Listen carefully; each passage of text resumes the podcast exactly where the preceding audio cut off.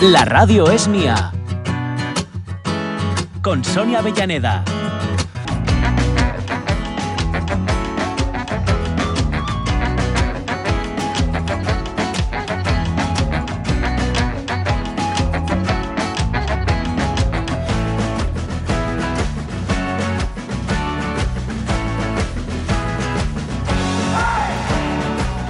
Las 11 y 8 minutos que marca nuestro reloj para eh, nuestra segunda hora de, de, de- de amigos y de conversaciones. Vamos a terminar por todo lo alto. Y todo lo alto, esta segunda hora digo, ¿eh? Y todo lo alto significa con una voz, con una de esas voces maravillosas que conocéis y que hemos escuchado ya en este programa, pero que hoy además va a ser en vivo y en directo, porque los viernes nos gusta un poco, pues eso, Sí. entrar en vidilla. ¿eh? Estuvo Quique Suárez el, El viernes, viernes pasado pasado, Quique, sí, que lo pasamos muy bien presentando con él. Roza. Sí, eso es, eso es. Y hoy viene Chari, de Malvís.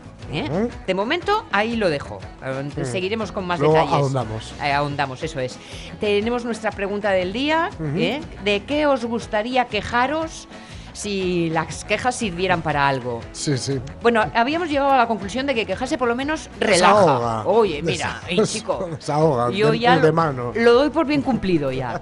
que luego consigamos algún caso más. eh, eso lo veo más complicado.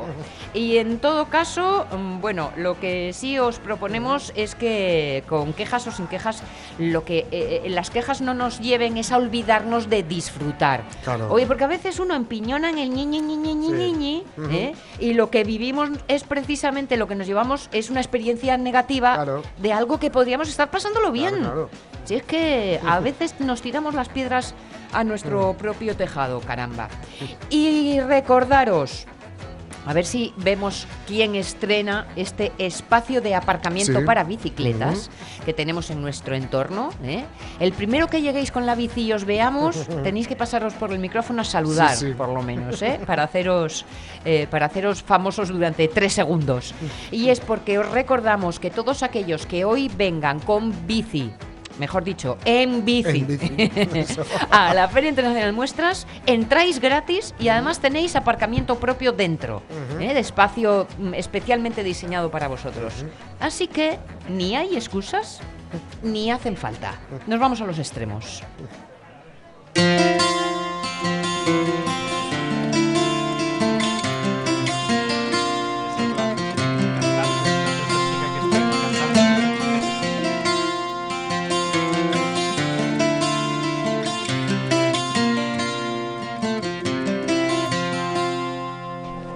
Como estamos en la Feria Internacional de Muestras, hoy nuestros extremos también están aquí. Lo que solemos hacer, Shoku López, director del Museo del Pueblo de Asturias, buenos días, bienvenido. Buenos días. Lo que solemos hacer en este espacio es eh, fijarnos en lo que sucede en las salas de Asturias, porque los del centro a veces no tenemos más que ombligo, chico. Sí. Y entonces esto en Somos este muy pesados. claro. Soy, soy de Cangas del Narcea, sé de lo que estás hablando. Bueno, ves, intentamos de alguna no, forma no me- compensarlo. no necesito que me lo expliques con mucho detalle. Pero cuando pensamos en, en las salas de Asturias, aunque no es la única realidad, la realidad rural quizá esté más presente que en el centro, que estamos aquí más con asfalto y chimeneas y estas cosas. Por eso una visita al Museo del Pueblo de Asturias es una forma de hacer extremos, pero desde casa, hoy en la feria. Que os estaban montando un aerostático, dices, un globo. Sí, estamos montando un aerostático ahora, un globo aerostático Sí. cautivo. Ahora por la mañana va a estar en el Museo del Pueblo de Asturias. ¿eh? Vale, que se puede Se uno... puede subir y bajar. Sí, se pueden subir y bajar. Vale, para ver la Pero feria no sé desde porque es muy poca gente en la cesta que pregunté ahora. Sí. Solo entran cuatro personas. Claro. O sea que no serán pocos los elegidos. Bueno, en todo caso, una buena referencia de esta propia feria y de todo Gijón verlo desde arriba. Sí. Además, hoy el día está está Sí, de restallo total. Está, está precioso. Porque la luz después de las lluvias es como si se hubiera limpiado el, el espacio sí, y todo y, y sí. presta muchísimo. Eh, con unas exposiciones permanentes que tuvimos el, el honor y el placer de conocer más a fondo el año pasado, porque todas las semanas nos llevabais eh, de- de- por el recorrido del museo, y también con dos exposiciones eh, temporales que es un poco mm, refrescar el anzuelo Sí. para la visita. ¿Qué tenéis en las temporales estos meses? Pues mira, tenemos dos exposiciones. Una es sobre indumentaria de tradición en el oriente de Asturias. Ajá. Son, son piezas todo de ropa original, de hombres y de, de mujeres. Y piezas todo de ropa entre 1880 y 1920. Vale. Es una exposición que, bueno, que yo recomiendo mucho. Eh, es de una colección particular. Vale. Es muy raro ver vestidos en Asturias de esa época así tan antiguos Claro. y no solo de fiesta o de luto, que Sí. son vestidos que se suelen guardar más, sino de la propia vida cotidiana, Mm. de, de vestidos de faena, de trabajo, que bueno, que siempre los campesinos solían llevar al, al extremo Sí. y después además se, se- se reciclaban, se reciclaban para muchas cosas en, el, claro. en el campo. Bueno, pues estos son piezas que se conservaron, que un coleccionista, Javier Emperador, muy vinculado a, a Llanes, fue adquiriendo en los años 70, 80 y con eso se hizo esta exposición que vamos muy yo creo que es, una exposición que está francamente bien y con piezas que bueno que hay la oportunidad de ver y que no es sencillo eh, abristeis las puertas de esta exposición a principios de, de verano, bueno, Sí, a principios sí, de en junio, sí en junio sí, sí. y hasta fin de año. Y va a estar hasta, hasta febrero del año que viene. O sea, Vale. que hay tiempo porque vamos a coger las visitas de escolares y, y entonces queremos sacarle mucho partido porque estas exposiciones cuesta bastante realizarlas. ¿eh? No solo el esfuerzo económico, sino también el Sí. mental Sí. y el físico, ¿eh? porque estas exposiciones llevan mucho trabajo y bueno, no hacemos nunca en el Museo del Polo Asturias exposiciones para un mes ni para dos, sino para mucho tiempo para claro. abarcar a públicos muy amplios. ¿Dónde, dónde, ¿Cómo establecisteis contacto con esta colección? De Bueno, Javier Emperador? Emperador ya lo conocemos hace mucho, Vale, ya había vale. venido por aquí, nos había ofrecido hacer esta exposición Vale, y, bueno, vale, vale. y llegó el momento bueno. este año. Perfecto. Sí, hay un libro, él publicó un libro además hace poco tiempo, eh, con lo que también se puede adquirir en el museo, donde viene toda la colección y todos los trajes de, de- que tiene del oriente de Asturias, que es la zona donde más se conservó, porque todavía hoy, Sí. a día de hoy, pues allí el, el vestirse de Sí. aldeano, de sí, porruano, sí, de asturiano, Sí, sí, sí. pues sigue siendo un elemento de prestigio, cosas que en otras zonas de Asturias pues no sucedió eso y por eso muchos también de esos trajes de gala se conservan por eso, por ese prestigio que alcanzaron entre la burguesía y sobre todo entre Claro. el mundo de los indianos, Sí. que son los que le dieron ese prestigio, ese- ese- a esa manera de vestirse de, de campesino, en definitiva. Sí, sí. Aunque esos trajes se hayan engalanado Sí, mucho más que, que lo que era el de un campesino normal, lógicamente, con claro. azabache y con telas que no estaban al alcance No de está- no cualquiera. podían ellos. Pero bueno, en ese mundo también hay que tener en cuenta que también eh, están- está determinado por las modas, Sí. por la capacidad económica, o sea Claro. que ese mundo del, del vestirse de asturiano o de aldeana o de aldeano, hay también los mismos, las mismas pautas que hay en el resto del vestido ¿eh? a lo largo del tiempo y en todas las clases sociales. Eso Claro. no hay que olvidarlo nunca. Nosotros hace años publicamos ya un libro sobre eso, que se titulaba Vestidos de Asturianos, de Fe Santoveña, Sí. que habla de la evolución, de la evolución de ese vestirse de asturiano desde mediados del siglo XIX hasta, hasta casi nuestros días. Y ese vestido cambió. O sea, que aunque sí. es un estereotipo, eso fue cambiando a lo largo del tiempo. Sí, que y cuando llegó la minifalda, Claro. el vestido de asturiana pues se acortó, Se acortó. como una minifalda y sin ningún problema. Después llegaron los grupos ya de folclore muy, muy historicistas, muy queriendo Sí. basar sus trajes en la tradición, en la historia y volver otra vez a Un poco aumentarse. estereotipado Sí, quizá, ¿no? Sí, Claro. y volvió a aumentarse la falda. Sí, siempre ese traje es un estereotipo. Claro, Pero bueno, el claro, estereotipo sí. puede ser Puede más cambiar. real o menos real o, o estar más Sí. influido por la moda o menos, Sí, eso claro, ya en, depende. en muchas ocasiones quien llega de fuera es quien, digamos, marca la pauta Sí, local. Porque, sí, por sí. ejemplo, yo recuerdo eh, John Juaristi en el bucle melancólico Sí, que sí. contaba cómo se fijan los trajes en, sí. en Euskadi a, tra- a ra- a través o a raíz o, o- o gracias a los franceses Sí. que para visitar algo exótico Claro, cruzan claro. a Euskadi, donde Sí, se sí. encuentran con otra lengua Sí, y con sí. unos trajes diferentes a los que ellos conocían. ¿no? Sí, sí, claro. Y ya te digo, aquí es mucho el mundo de los emigrantes asturianos en. América retornados que hay La en- perspectiva, sí. la distancia Claro. hace que cambien el valor Claro, de las cosas. romantizar- Claro, el- no, y, en- y es que en ese mundo además se valoraba mucho lo rural, mucho más que aquí. Aquí la burguesía asturiana no, sol- no solía valorar lo rural, lo campesino. pero en cambio los emigrantes sí, porque ellos muchos procedían de ese mundo Claro. y esos fueron los que, bueno, favorecieron la conservación de muchas cosas que si no se hubieran perdido. Pero bueno. El mundo rural y la falta de atención de aquellos polvos, estos lodos. Pero bueno, esa sería otra conversación. Sí. Otra de las eh, eh, temporales que tenéis es sobre fotografía escolar. Sí. La fotografía escolar era una exposición que teníamos muchas ganas de hacer porque tenemos muchas, mucho Mm. fondo de fotografía escolar. Y esta exposición, pues lo que recoge pues son cientos de fotografías, también desde 1870, 80, hasta casi hasta finales de hasta 1975, 80 por ahí. Y se va viendo pues la evolución, por un lado, del género, de, que es un auténtico género, de fotografiar a los, Cómo a van los cambiando escolares. los mapas Sí. de fondo, ¿no? Claro, eh, por un lado un género de la historia de la fotografía, después cómo van cambiando la- la- los niños, las escuelas, al principio además las fotos son de colegios privados, normalmente Ajá. religiosos, porque la foto era cara. Claro. Y claro, eso a finales del siglo XIX ya empezó a entrar también los fotógrafos ambulantes que iban por los pueblos, que fotografiaban en las escuelas rurales, Sí. en las villas. Entonces, bueno, todo eso se puede ver en la exposición muy bien, la evolución de todo esto. Y, y bueno, es una exposición que para nosotros además también es un homenaje al mundo de la escuela, que fue una conquista social muy importante en Asturias, desde finales del siglo XIX a lo largo del siglo XX, y en el que también nos volvemos a encontrar a los emigrantes asturianos en América, que con una generosidad hoy desconocida, desaparecida, esa generosidad completamente, pues, pues sí, porque eso, yo hoy no veo esos mecenas Sí. que hagan este tipo de cosas, que paguen carreteras en los pueblos, que paguen sí, los, sí. las traídas de agua o que paguen escuelas o favorezcan este tipo de cosas. Y en esa época sí, Mm, sí, esta gente desde América haciendo un esfuerzo tremendo, hicieron montones de escuelas, dotaron escuelas. Y entonces nosotros tenemos la colección en el museo del archivo fotográfico del Progreso de Asturias, que era un- una revista que se editaba en La Habana.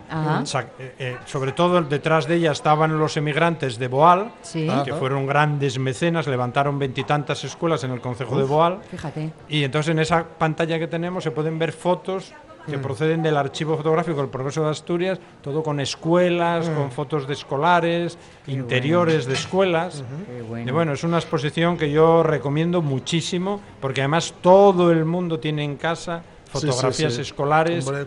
De ellos, Sí. de- por muy mayor que seas, porque esto, Padres, si estuviéramos madre, en los abuelos, años 30, bueno, sí. pero hoy eh, se- es una Sí, cosa sí. que se empezó a hacer a final del siglo XIX y todo el mundo tiene en casa las fotografías escolares y ahí podrá comprender mucho mejor todo este género fotográfico. y ¿Con la- algún nombre propio incluso? Bueno, hombre, mm, tenemos localizadas muchas escuelas. Nombres propios también, porque en Vale. las fotos de los años 50 y 60, cuando. Porque al principio las fotos son siempre colectivas. Sí, Pero en vale. los años 60, no, perdón, 50, 60 ya empezaron a hacerse individuales. Ajá. Y ahí en algunos casos el aparece el nombre hasta del niño. Sí, ¿eh? sí, Siempre sí. del colegio, del Claro, curso escolar y tal, y a veces del niño. Pero no, la mayoría. No, no es el objetivo. La ese, mayoría es localizar sobre todo la escuela, el lugar, y tenemos Ajá. muchas localizadas. A través de las redes sociales logramos Claro. eh, documentar muchas, Mm, muchas que claro. no teníamos, y, y también nombres de maestros. Ya te digo, lo que se pretende es que sea también un homenaje a lo que representó la escuela como conquista social, que es algo fundamental Claro. Pa- para el progreso de un pueblo. vamos. Sí, sí, sí. Os estoy imaginando a vosotros, los, los, eh, los que trabajáis en, en el Museo del Pueblo de Asturias, escucando los comentarios de los visitantes, Antes. ¿no? Y sobre, en esto de las fotografías, sobre todo, está, me imagino el de mira, igual que, ay, esto mi madre, eh, todo Bueno, lleno yo- de referencias yo más que personales. escucando los comentarios, porque no, para eso hay que estar allí a pie de obra. y bueno, Sí, sí. Pero sí leo con mucha frecuencia el libro de visitas Ah, que tenemos vale, allí. vale. Y ahí sí hay muchos comentarios agradeciendo, muy, muy, muy sentimentales. Porque claro, Claro. esto tú entras ahí, esto mueve, te mueve, sí. te hace Sí. recordar tu infancia. Claro, porque la época de la escuela no, es, no solo es formar formación, es también que ahí estableces tus primeras relaciones sociales. Y muchas de esas amistades que haces en esa época son las que vas a mantener durante toda tu vida. Sí, sí, es Entonces, la escuela tiene una importancia Claro. tremenda, la Sí, sí. cuestión generacional, de amistad. Son nuestros cimientos. Entonces es una época, y entonces eso a la gente, tú entras allí, además vas avanzando en la, Al principio las primeras fotos te pueden parecer más lejanas, esos Mm. chicos con sus uniformes, las niñas, tal, pero según vas avanzando, Ajá. te vas a ver a ti mismo. Sí, Claro, sí, porque ahí sí. yo, la- vamos, yo nací en el 60 y tengo las fotos de esas individuales con Sí. el mapa detrás Sí, y en la exposición mapa, tenemos, tenemos de ese tipo de fotos. Hay de esas fotos, entonces tú ahí te ves también a ti mismo, que eso es algo que, que, bueno, a la gente le, nos gusta mucho Sí. vernos a nosotros mismos en estas cosas Claro. y explicarte pues una historia en la que tú también participaste. Nos claro, permite- y en esa exposición participó todo el mundo. Nos permite entender y entendernos. ¿También hasta finales de año esta? También hasta febrero, marzo del año que viene va a estar esta exposición de fotografía escolar porque también queremos hacer actividades Con grupos de- escolares a lo largo del primer trimestre y también va a estar hasta... Eso hasta- trabajáis mucho en el museo, ¿eh? Con los ¿El museo? nenos. Sí, hombre, claro. Es, mm, Hombre, es que es fundamental. fundamental. Claro. Yo muchas veces cuando se habla, oh, es que el público de los escolares no, no se puede valorar, no se cuenta, es público cautivo.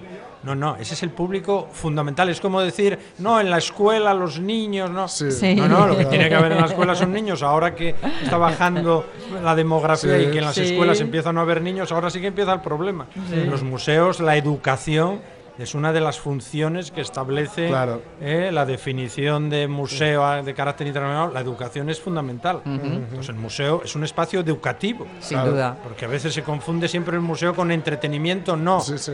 El- los museos tienen que ser lugares de esfuerzo, porque son lugares de aprendizaje y el aprendizaje siempre requiere un esfuerzo. Eso es cierto, No pero es, no un es- aprendizaje con sonrisa. Bueno, Sí. por supuesto, el aprendizaje si te lo hacen con sonrisa mejor que con un palo, siempre yo creo que es mejor y más sano desde todos los puntos de vista, empezando por la salud mental. Sí, sí. Pero, pero es un lugar, es un espacio de educativo. Entonces, nosotros en los talleres y todo esto intentamos, y bueno, la verdad que muy bien en primaria, secundaria, el problema que falla es la, el bachiller, los bachilleres que vienen, salen poco, es una lástima. Pero, pero no, los, eh, primaria y secundaria tenemos la bastante. chiquillería disfruta mucho. Sí, tenemos muchas visitas, muchos talleres. sí. Yo estuve también ahí de, de guía. Sí. También me tocó, sí, Ah, sí, sí, a ah, través de la Fundación de Cultura Ah, y tal sí, y cual. sí, claro. Y hay que decir- yo he de decir que, digo, para los profes que nos estén escuchando y estén pensando en el curso que viene, que los jugadores disfrutan un montón y aprenden un montón. montón. Un montón. Y sobre todo se dan cuenta de en, el salto, quiero decir, en las formas de vida que hay. Sí, en tan pocos hace años. nada Sí, sí, claro, claro. a- ahora, ¿no? Sí, Yo, sí, por ejemplo, sí. en la casa amarillana que hay, tal, Sí, por sí. ejemplo, les mandaba a veces cerrar la puerta, Sí. porque se puede cerrar, y que para que vieran lo que era vivir en la oscuridad. En la oscuridad, claro, claro. Que no, que no haya un. Sí, sí, que no un haya interruptor. bombillas, que no haya un, Un botoncito Sí, sí, Eso es donde- una idea fundamental, que el único, Claro. El único que alumbraba era el, El ya, fuego del que ya. estaba allí, Y claro. a veces alguna vela de sebo, ¿eh? no de Sí, cera, que claro. las- la gente piensa que las velas, de, Sí, no, sí, las sí, velas sí. de cera eran para las iglesias. Eso es. Eran muy caras y no. carísimas, En las, sí, sí. en las casas de sebo o los garabullos, que era un palo Sí. de brezo ahí. nada, o faroles de gasolina. o de Y luego disfrutar del resto del espacio del, del pueblo, porque es que, claro, es un lugar maravilloso que nos estaba comentando antes de comenzar la conversación eh, Joaquín López, el director, que, que, que bien os vino la guina eh, de Sí, estos no, días. Muy bien, muy bien. sí.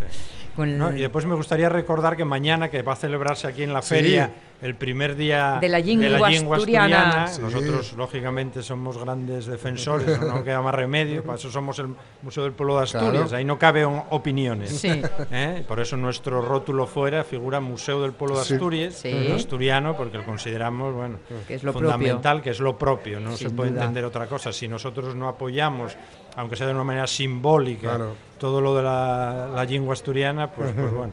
Entonces mañana se va a hacer una visita guiada a las 5 de la tarde, que, Vale. que- que empezará en la recepción del museo, eh, que va a ser en asturiano, ¿eh? y eso a las 5 de la tarde. Y después por la mañana, desde las 12 en el Tendayo, va a haber juegos para los nenos, para la reciella. ¿eh? Y, y bueno, que lo sepa la gente, que a las 12 va a haber juegos infantiles tradicionales en el Tendayo y a las 5 la visita guiada. Participáis y disfrutáis. Claro. Que es lo de casa, Encima- es lo nuestro. En un entorno súper chulo que te oxigena, incluso, incluso te, con esa simbiosis que tiene con la feria de muestras. Ya, ya. ¿no? No tiene ni un pero. No, no, no. no. No tiene ni un pero. No, no. Si hace sol, tendaño, si no, prado. Eso Eh, es. Si hace mucho sol. Eso es. Joaquín López, director del Museo del Pueblo de Asturias. Gracias, como siempre, Eso por eh, acercarte hasta aquí y charlar un poco con nosotros. Porque si se viene a la feria y si no se viene a la feria también, el Eso pueblo es. y una visita Sí, sí. obligada y deseada. Que, es- que está abierto todo el año. el hay, algunos, todavía pocos asturianos que piensan que solo abre durante la Durante la feria. No, Está todo el año el museo abierto. está abierto todo el año. Importante decirlo. Y gratuito. Y es gratuito. Eh. Eso es. Eso la marca gratis. Muy importante. Y gratis. gratis. Muy bien. Gracias, Shueku. Nada, Feliz fin, fin de feria. Muy bien. Gracias a vosotros. Las 11 y 28 minutos. Venga, venga, sacad los motores protestones en marcha ¿eh? y compartamos algún... Luego ya relajamos y ya otra cosa mariposa.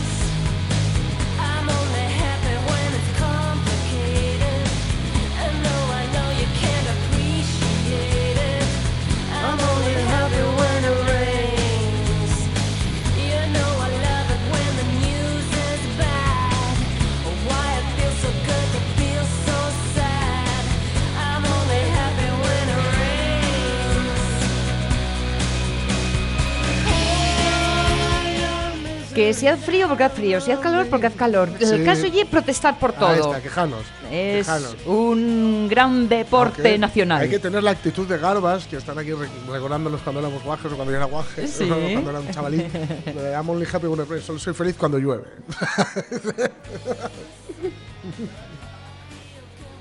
La música. Bueno, pues vamos a hacer una cosa, si os parece. Pa- echamos un repaso a Sí. todas las contestaciones del Facebook, o a un buen número de ellas, mientras Pablo de la Cal, que es nuestro técnico, Sí. va organizando a nuestros próximos invitados, porque Ay, como ay. venimos con guitarra y todo y todo, pues mientras o- os montáis aquí en el, en el set, ¿eh?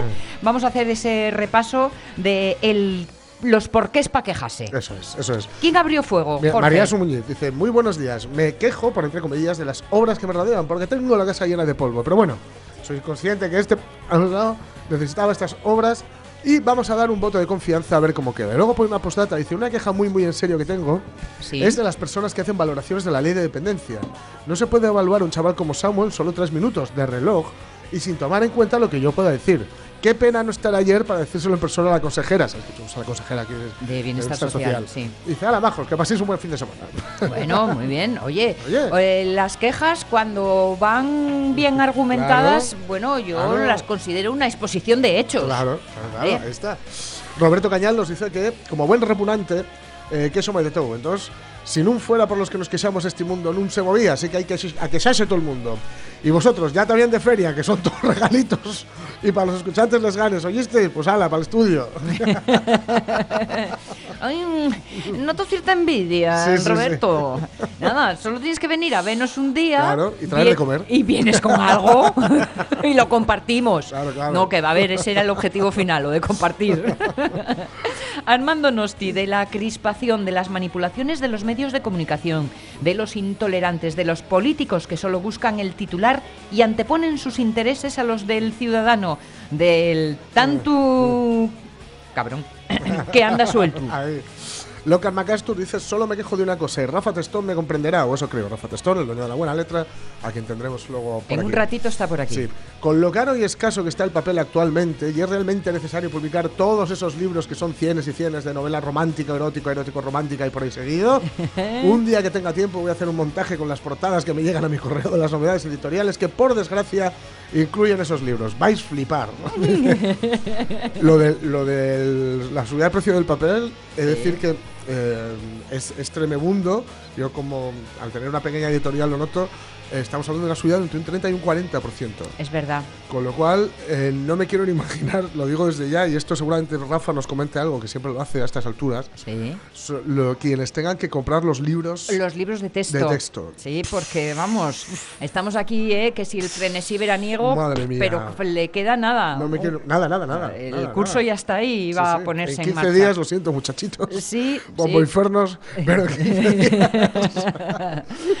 a todo el mundo y llega a su inicio de curso. bueno, luego lo hablamos con Rafa, a ver cómo sí, sí, lo ve él y qué opina. Pero es verdad que ya a lo largo de todo el verano se han leído titulares Hombre, respecto al precio hombre, del hombre. papel. Claro, claro, Eh, claro. Y por ejemplo, nuestra cercana. eh, ¿Cómo se llama? Iba a decir Cadasa, ¿no? ¿Cómo se llama la fábrica de papel de Navia? Ah, no lo sé, tengo ni idea. Eh, bueno, pues pues- pues vamos la, guapos. la fábrica de papel De Navia, eh, que eh, fábrica de papel de Navia S.A. a- hace poco, hace poco todavía eh, eh, hablaban de cómo estaban empezando a recuperar las ventas porque habían bajado los precios Claro, otra vez. claro, claro. O sea que la sí. cosa se notó, pero a bondo, ¿eh? A ver, más cosas. Isabal, Sí. Val más no quejase. Pierdes mucha energía que puedes emplear en intentar cambiar las cosas. Mira. También, No me parece un mal reparto. Sí, sí, de- Arellano dice, ah, pero podemos quejarnos, avisar primero, coño, pues buen día, xente. y Ence. Copín dice que depende de la hora, tan Perdón. temprano toca quejarse de madrugar. Sí. Y sí. también nos advierte, nos avisa de que hoy cumpleaños el señor José Ramón Blanco Forcelledo. Bueno, felicidades, ¿no? Hombre, José. Que sepa desde aquí que no me quejo de ser la su amiga. un beso enorme, enorme. ¿eh? Y, y algunos de esos de Esos. esos. abrazos de esos de, apre- de, de- aplaudíos, aplaudíos en la espalda. Ence, Ence se llama. la Ence, fábrica, ah, sí. Que, que no tiene memoria, tiene que tener. Google. Google, exacto, exacto. ¿Qué más cosas? Pues, por ejemplo, Montepérez, del gasto en armamento, del lento ritmo de incentivos a la investigación médica y científica. Mira, eh, parece ser que a los eh, investigadores de la Universidad de Oviedo Sí, les van a liberar de papeleo. Un Oye, o un poco, al menos. al menos. Sí, sí, está muy bien eso. ¿Cómo será el papeleo que tienen que hacer? Que Pues sí. solo esto signifique un alivio, ¿eh? Pues sí, pues sí. Vale. Las leyes de educación están cambiando constantemente. Esto tampoco le gusta a Montepérez López. Dice, en fin, de las pocas horas que tiene el día. Está bien. Mm. Y María José dice, yo me quejo de que la gente esté más pendiente de la vida de los demás que de lo suyo y que siempre habla el que más tiene que callar. Que a gusto me quedo. Bécame Ana RZ, de to. Soy repunantuca, pero mira, también de fácil conformar. bueno, oye, si uno queda relajado después de, pues mejor sí. que mejor. Ujú. Forcelledo, Eh, pues mira, precisamente el cumpleañero que se se de la espalda, dice él, que es titulator tiembe de Rangau. y Rubén Cardín, no protesto por nadie, protesto por todo segundo donde venga. Bueno, eso yo creo que eso pásanos a todos un poco, ¿eh? Que por cierto también le manda felicidades a, a Forcelledo. Hay que quejarse, el que no llora no mama, dice Pepita Pérez García, y a veces pues eh, es toda la realidad. Beatriz Ejido, de lo poco y mal que nos quejamos. Somos más de barra de bar y apabullar a esa minoría que nos podemos permitir, es decir, la peluquera, el camarero, el repartidor, mientras reverenciamos y callamos donde deberíamos hacerlo. En fin, buen fin de... Luis José Vigil Escalera, que dice yo no me quejo de nada, ya se queja por mí todo el mundo por todo. Estoy un poco harto de solo, de solo oír quejas, si me dieran una, un céntimo por queja que oigo iba a estar yo aquí. y mira, por último y de momento al menos, ¿eh? Ay, Mar, eh, no hemos mirado la respuesta del Face para el para el regalo que nos han hecho desde Flores Bohemia. Estoy viendo aquí la respuesta de Mariasun, el doble del tamaño del bulbo. Mariasun, si encuentro alguna más, ya te lo digo de antemano, que tú ya llevaste premio una Sí. semana. ¿eh? Si aparece alguno más, Mariasun, mm, vamos a ir Si repartiendo. no, Jacinto para ti. Es, que ya sabes, pues estoy segura que María Sun estará de acuerdo. Y a ver, es que me quedó en el bote. Ah, el Berto, Berto, que quería leer este un poco como, como remate. Dice él: Llovió un día, un día. Y ya os quejabais ayer. Con la seca que hay, un día llovió. El sol llegó guapo, pero más lorbayu. Quechones. Tiene toda la razón. Berto, la primera en la frente, chico.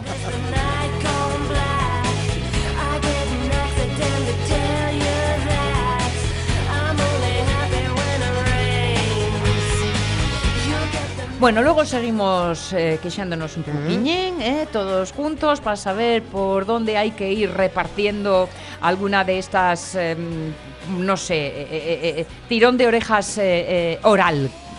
Bueno, ha quedado un poco raro. 11 y 36, permitidme que cambie de tema. Chari, ¿cómo estás? Buenos días. Buenos días, Buenas. buenos días. Preparándose con su guitarra, ya dispuesta para la acción, eh, muy bien acompañada, porque, en fin, que no se diga. Por un que- veterano ya de Exacto, que dejan al artista sola. Está Agustín Orbiz Camblor, ¿qué tal, Gus? Buenos días, buenos días. Eso. Como estamos repartiendo los micrófonos, ¿eh? Sí. Gus está en la retaguardia como buen cuidador del artista. Bueno, del artista, de los artistas, porque habéis venido más miembros del grupo, ¿no? ¿Qué tal? ¿Cómo estamos? Y que vienen a hacer fuerza, aunque te dejan sola ante el peligro. Chari, ¿qué es esto, hombre? Pero bueno, el mejor cazador sin pistola, ¿qué pasó? Amador, sos vos, vale. Amador, que es el batería, Gus, que es el bajo, y a guitarra y voz, Chari. Hemos sabido ya de vuestras andanzas porque no hace mucho que conocíamos los primeros detalles de Malvis, un pequeño pájaro que canta. ¿Tú y es el pájaro? Sí. Pájaro, can- pájaro cantor. El pájaro cantor. Muy bien. Bueno, pues pues charlamos enseguida, pero ¿qué te parece si entramos eh, un poco a- a- a- al sabor, al calorcito, con un primer tema? Vale, perfecto. ¿Vienes dispuesta para la acción? Sí. Bueno, Bien. pues entonces que Ah. no se diga. A ver, ponnos un poco en antecedentes, en contexto. ¿Qué es lo que nos vas a ofrecer como primeros? Pues eh, vamos a tocar una canción que se llama Darsena 34 Bien, y está, bueno, es uno de los temas que grabamos y que está en, en Spotify.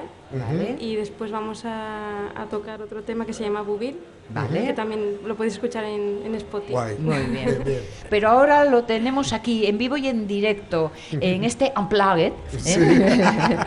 que os marcáis aquí en la feria y que os además agradecemos tan Hombre, profundamente. Porque, eh, oye, después de toda La la, música en directo siempre y por la mañana encima. Por la mañana y aquí a pelo, a guitarra y voz nada más. Esto es un- el más difícil todavía. Solo los buenos os atrevéis. Sí, sí, sí. Venga, acción. Vamos a ver cómo suena ese, ese tema con el que abrimos junto a Malvis, un pequeño pájaro que canta.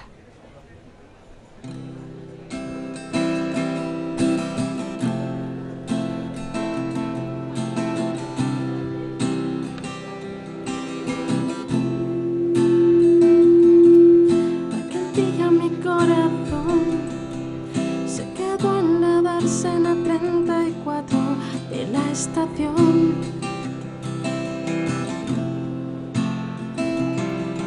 Mientras te miraba la curva de tu sonrisa, se difuminaba crónica de una muerte anunciada.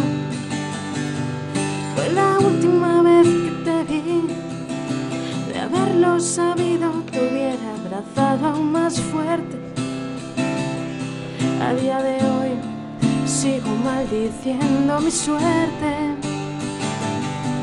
34 abrazos, 34 besos, 34 te quiero, estuviera gritado de haber sabido que aquel día era el final. 34 abrazos, 34 besos, 34 te quiero, estuviera gritado de haber sabido que aquel día era el final. Aún me arde la piel al recordar tus besos, tus manos, mi pelo enredado entre tus dedos.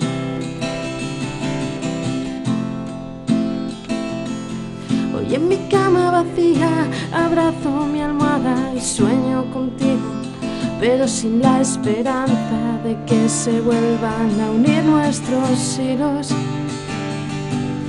Que aunque mi vida pendiera de un hilo, yo lo utilizaría para coser tus heridas. Por verte feliz, sabes que lo hubiera dado todo por sacarte de nuevo una sonrisa. 34 abrazos, 34 besos, 34 te quiero, estuviera gritado de haber sabido que aquel día era el final. 34 abrazos, 34 besos, 34 te quiero, estuviera gritado de haber sabido que aquel día era el final.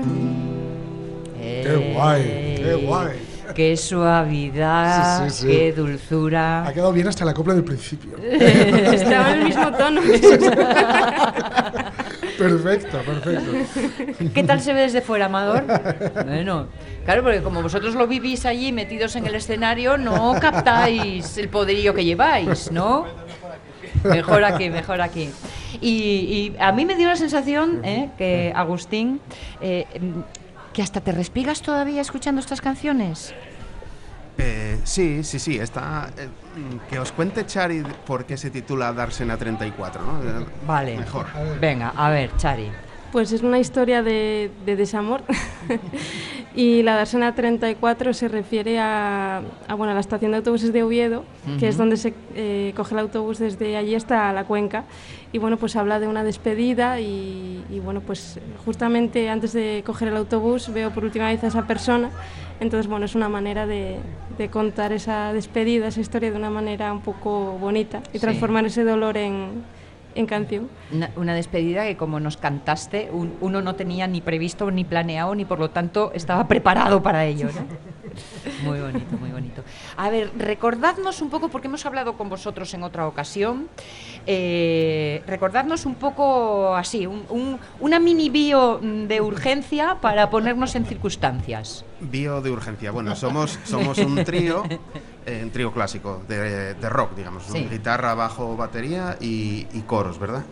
Eh, yo hago los coros, Chari canta y el proyecto surge pues por una necesidad de llevar a, a recuperar canciones que teníamos, que yo tenía metidas en la maleta, Sí. pero que, que yo quería darle otra, otra visión, otra manera de expresar esas canciones que no fuesen cantadas por mí, sino por otra persona. Entonces yo conocí a Chari. Y yo, Chari, ya la veis, yo soy el charramplín, ella es la artista, ¿verdad? ¿Eh? Ella es la que tiene realmente el talento, la voz, y cuando la música fluye es a través de ella, ¿eh? ¿vale? Nosotros so- somos los que la, la arropamos, y surge así. Y luego necesitaba también pues, un- un- una parte de percusión, me Sí. acordé de Amador, que bueno, pues lleva muchos años sin tocar. Cuando Amador recupere, Amador necesita un batería, llevo muchos años, uf, cinco años y tal. No te preocupes, no pasa nada. No hay prisa. No hay prisa. No hay Primer prisa. ensayo aguantamos 20 minutos. No puedo más, desfondado. No- A ver, venga Ay, acá, ay. venga acá, Amador, Ay, cuéntalo, cuéntalo. Que tú, tú que ya habías abandonado la música y mira tú, perdón, eh, compartimos micros. A ver, eso, eh, un matiz, un matiz, porque eh, esto nace, habíamos hecho, eh, Gus y yo habíamos tocado en Herbert juntos eh, y habíamos hecho un décimo aniversario en 2013 eh, de Herbert eh, y a partir de ahí eh, sentimos la necesidad de seguir tocando y bueno, ahí es cuando nace, pero no llevamos tanto. Oye, 2022, Amador. la, en la cuestión de los recuerdos y los tamaños, cada uno cuenta lo que quiere. Eh, mira, apóyate aquí, apóyate aquí conmigo. Eso es, vale. El caso es que volvéis a la acción. Bien. Volvemos a la acción, volvemos a recuperar esas canciones, les damos. Chari empieza a cantar, a coger confianza, empezamos a hacer directos y llega ya un momento en que tenemos que pasar por un estudio, porque, claro, nosotros hacemos canciones para cantarlas. ¿Dónde las cantamos? Pues donde te contraten en principio, pues claro, ir a tocar gratis está bien, pero hay que pagar el local. Exacto. eh, efectivamente, hay que pagar los gastos ¿no? de, de- de esto que tú quieres contar. Eh, ¿Y cómo cuentas a la gente qué es lo que haces? Si no es con una grabación, pues nos decidimos a invertir, es un dinero invertido que sale de nuestros bolsillos, a ir a los estudios EOS de, de Blimea con Ángel Domene, que es un, un productor que lleva muchos años en la cuenca, que por lo que todos hemos, los de la cuenca hemos pasado por sus manos, y sabemos que estas canciones de trío, de guitarra, bajo y batería van a crecer mucho si él te dice, Ángel, aquí ¿Qué le añadimos? O, o vienes con una idea preconcebida, tú quizá de los ensayos aquí vendría bien unos teclados, digamos, vestir todas esas canciones en el estudio. ¿Las llevamos al directo como, como en el estudio? Pues no, seguimos el- el- el trío clásico de rock, reforzando las voces Y eso es un poco la, la trayectoria. Es, es el- ese Malvis, ese pequeño pájaro que canta, es el título del primer EP. Sí. El siguiente, no sé, igual ya no. ya es el- el- el primer- Sorpresa. Sorpresa. Pero, a ver, que yo me organice entonces. Pero el grupo os llamáis Malvis. Malvis. Vale, vale. Sí, sí, sí. sí. Lo del pequeño pájaro que canta es para. Digamos para promocionar para el, EP. sí, el EP, título, vale. sí, sí. ¿Y entonces ya tenéis canciones para una nueva grabación? Canciones siempre tenemos varias. eh, eh, estamos sacando tres o, dos o tres, estamos en ellas y después hay canciones que todavía hemos dejado. Pero bueno, más un año. Bueno, Más o menos, sí, sí. sí, hay ca- canciones hay, lo que no hay es presupuesto. Ah. Entonces, claro, eh, todavía, pues mira, estuvimos haciendo una sesión Bermú en La Viana hace dos el domingo, en la- con las fiestas y demás, y pues había hay canciones nuevas que no entraron. Amador no quería, no está bien ensayado, no está, está verde, está bueno, vale, vamos a ver si Mauro. un po-". Y la dejamos. Gruñón. Tócate ser el polimalo de Amador. Exactamente, yo, como digo, soy el jefe de los ensayos. O sea, el repugnante, en una palabra. Chari, es la jefa de los directos y Gus el jefe de los demás. Pa- para todo, yo el que lo mandan todo. Eh, el, el- el- el darle vida a una nueva canción, claro, por lo que habéis eh, contado, cada uno tiene un poco un, un- un rol, un momento en la canción, eh, pero todo cuaja, Chadi, cuando llega a ti, de alguna forma, porque tú tienes que darle la presencia para el público. Con lo cual, eh, de alguna forma, la influencia, la energía de Amador y de Agustín acaba cuajando en tu voz. Eso es una responsabilidad. Sí, la verdad que sí.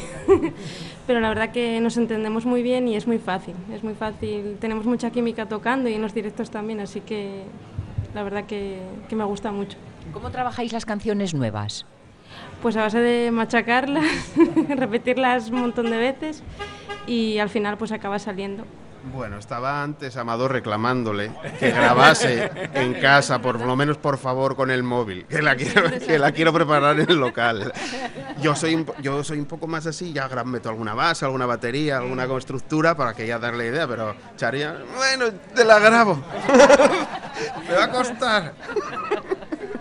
Es que, es que ahora mismo con las, las tecnologías nuevas, no es como los 80, eh, grabas una canción con un móvil, vas, co- co- coges tú los cascos, ensayas tú solo, eh, buscas eh, dónde meter, yo que sé, un break, dónde meter un ritmo y esas cosas que antes... de que- Tiene mejor sonido que los cuatro pistas que utilizábamos antes, en los o, no, principios de los o- o- 90. o- las, o las sillas o los colchones de sumier con los que enseñábamos. Y mucho mejor. ¿Qué va en agenda? ¿Qué tenéis? ¿Qué bolos tenéis?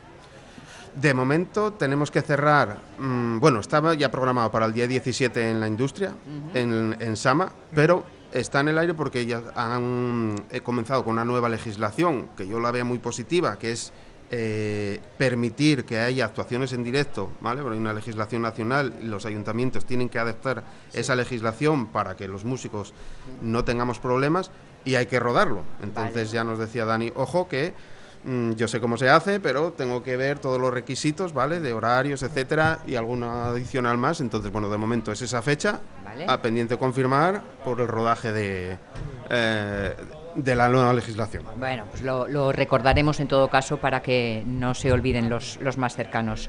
Eh, ¿Qué? ¿Tocamos otra? Yo miro, miro Pachari, que es quien tiene que dar el sí final. ¿eh? Eh, porque nos hablaste de dos temas, hemos escuchado esa Dársena 34, una despedida convertida en canción y en una canción muy bonita con la que comenzamos. Eh, ¿Por dónde te vas a, a tirar ahora, Chari? Esta canción se llama Bubil y también es, es otra canción de despedida. Oye, ¿tienes una de olas? Todavía no, pero estoy en proceso. Vale, vale, vale. Sobre todo porque después de un adiós, el siguiente paso es un hola. ¿no? Así que. Bueno, y no Nunca- pregunto más por ese camino. Nunca diosó que no parara.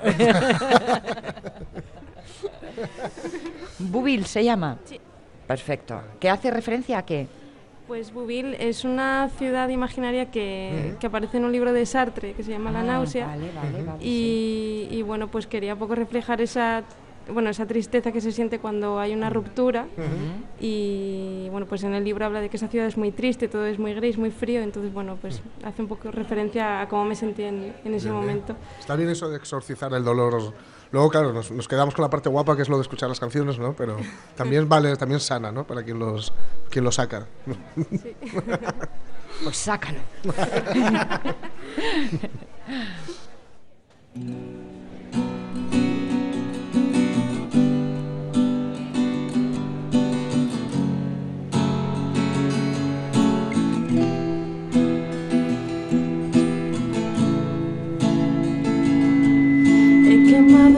barcos en la orilla de tu piel, exiliada desde Ítaca hasta el frío Ubirín. Caí de rodillas al ver mi mundo arder. Y es que hay días que duran tres inviernos y besos con los rostros tapados que son eternos.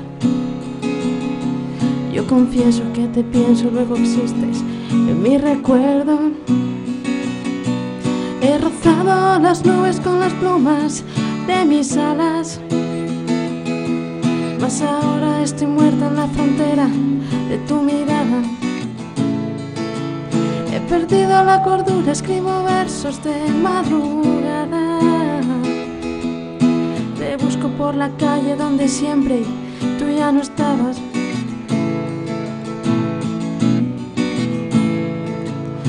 Tan cerca, yo tan lejos, mis lágrimas escapan hacia donde muere el viento, el corazón tan frío como una noche de enero. No me busques, no me encuentro, ya no me llevas dentro.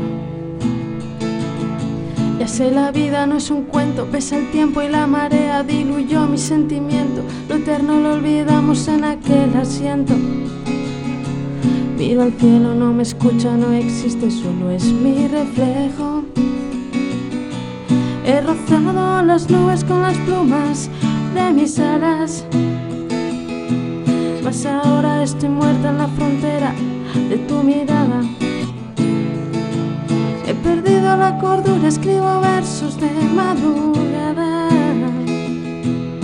Te busco por la calle donde siempre tú ya no estabas.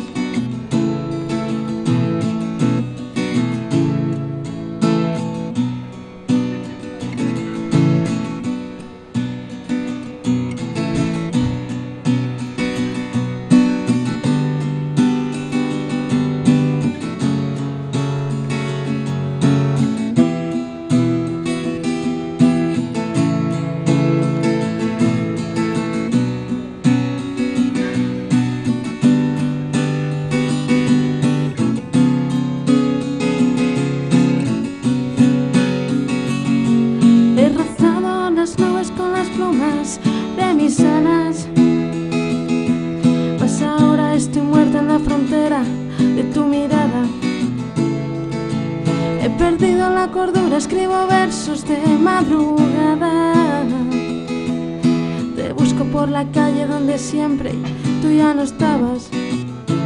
Tú ya no estabas. Siempre faltabas. Qué bonito, sí señor, sí señor. Nos tardamos en arrancarnos a, a- a aplaudir porque estas canciones necesitan Sí, eh, segundos de... sí. Otro Ah. acople, por cierto, perfecto, ¿eh? dos de dos. Bueno, eso ya lo, lo habéis organizado con Pablo, Sí, ¿no? sí, lo habéis hablado, ¿no? Lo que estabais tramitando. Muy bien, muy bien. Chari, ¿siempre supiste que ibas a cantar? Eh, la verdad que desde pequeña, eh, bueno, la música la tuve muy presente porque, bueno, mi madre toca el piano Ajá. y mi tío la guitarra, entonces, bueno, desde chiquitina... difícil escapar de ahí. Sí. y la verdad que siempre me gustó mucho tocar la guitarra y, bueno, después empecé a escribir y gracias a Gus y Amador, pues... eh, Encontraste bueno, tu sitio. Encontré mi sitio, sí. Y eso, y eso que, que Gus nos contó una vez, que fue empezar con ellos y empezar a recibir ofertas en el mundo mundial. Es verdad, sí. Pero ma- se mantiene fiel, ¿no? De momento. Bueno. Aprovecho estos micrófonos. Aquí Jorge Alonso, su representante. El futuro es de ella. El futuro es de ella, sí, señor. Bueno, a ver, una última pregunta para los tres. ¿Habéis venido todos en el mismo coche? No, repartidos, vale. Bueno, pues la pregunta es esta. Ahora, según subáis a vuestros coches, al encender el motor, ¿qué va a empezar a sonar? Es decir, ¿qué traéis puesto en el casete del coche? El casete o lo que sea. Bueno, es, una- es un genérico, es un genérico. Bueno, yo en la radio, en la RPA, por supuesto. Bien. Y el, el cuento del Rey León. Bueno, es que los que tenemos hijos, pues. es Claro, lo que es, claro, ¿no? claro, claro. No contaba yo con esto, no contaba con eso del Rey León, me dejaste a cuadros, chico. Bueno, oye, en, en ese caso entonces, Amador, tú viniste de Rey, porque viniste en el coche de él dando y rey, de Rey León a tope.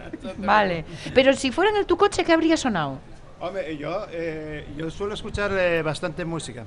Música, tengo un, en el móvil música y últimamente escucho mucha música. Vale. Y normalmente escucho a, a Fernández, se llama, el de deportes. Es que Fernández. Es que soy Sí, del Oviedo. sí, sí, es Camana de- Rede. Es que soy, de, soy del Oviedo. Es Camana Red. Entonces escu- escucho los deportes cuando vengo de trabajar normalmente bien, los, eh, a las 3 de la tarde. Muy bien. Pero sobre todo escucho mucha música. Eso, no, yo preguntaba más sobre todo por la música, ¿no? Que estabas escuchando y tal, pero ya queda claro Música, bueno, entonces. yo- ¿De qué? música, ¿De todo? Me quedo, me quedo en los 80, 90. Yo, sobre todo, en, si es extranjero, viva Escocia, como digo yo, de los 90. Sí. Tienes fan club. eh, de la Mitri, eh, pues, Silencers, bueno, todo todos sí. Bien, bien, y bien. después el 80, español, eh, siempre. A- aprobado, aprobado. Chari, ¿qué suena en tu coche?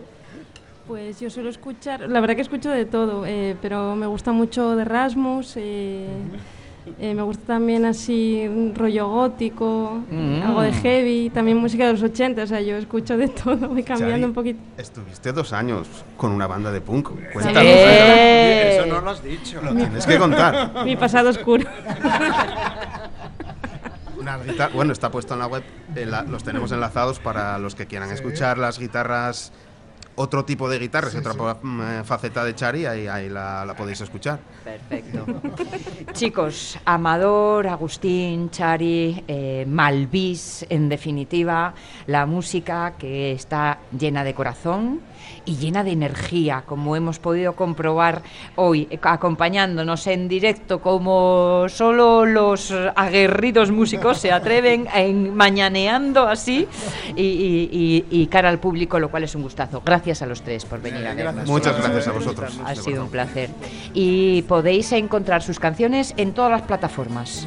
Sí, sí, ahí hicimos la inversión. No, pensamos, o, o hacemos CDs, pero claro, que no- no hay- ya no hay coches con CDs. O inviertes un poco más y tienes en Deezer, YouTube Music, Amazon, Spotify, en fin. Buscadlos y disfrutadlos. Noticias de las 12.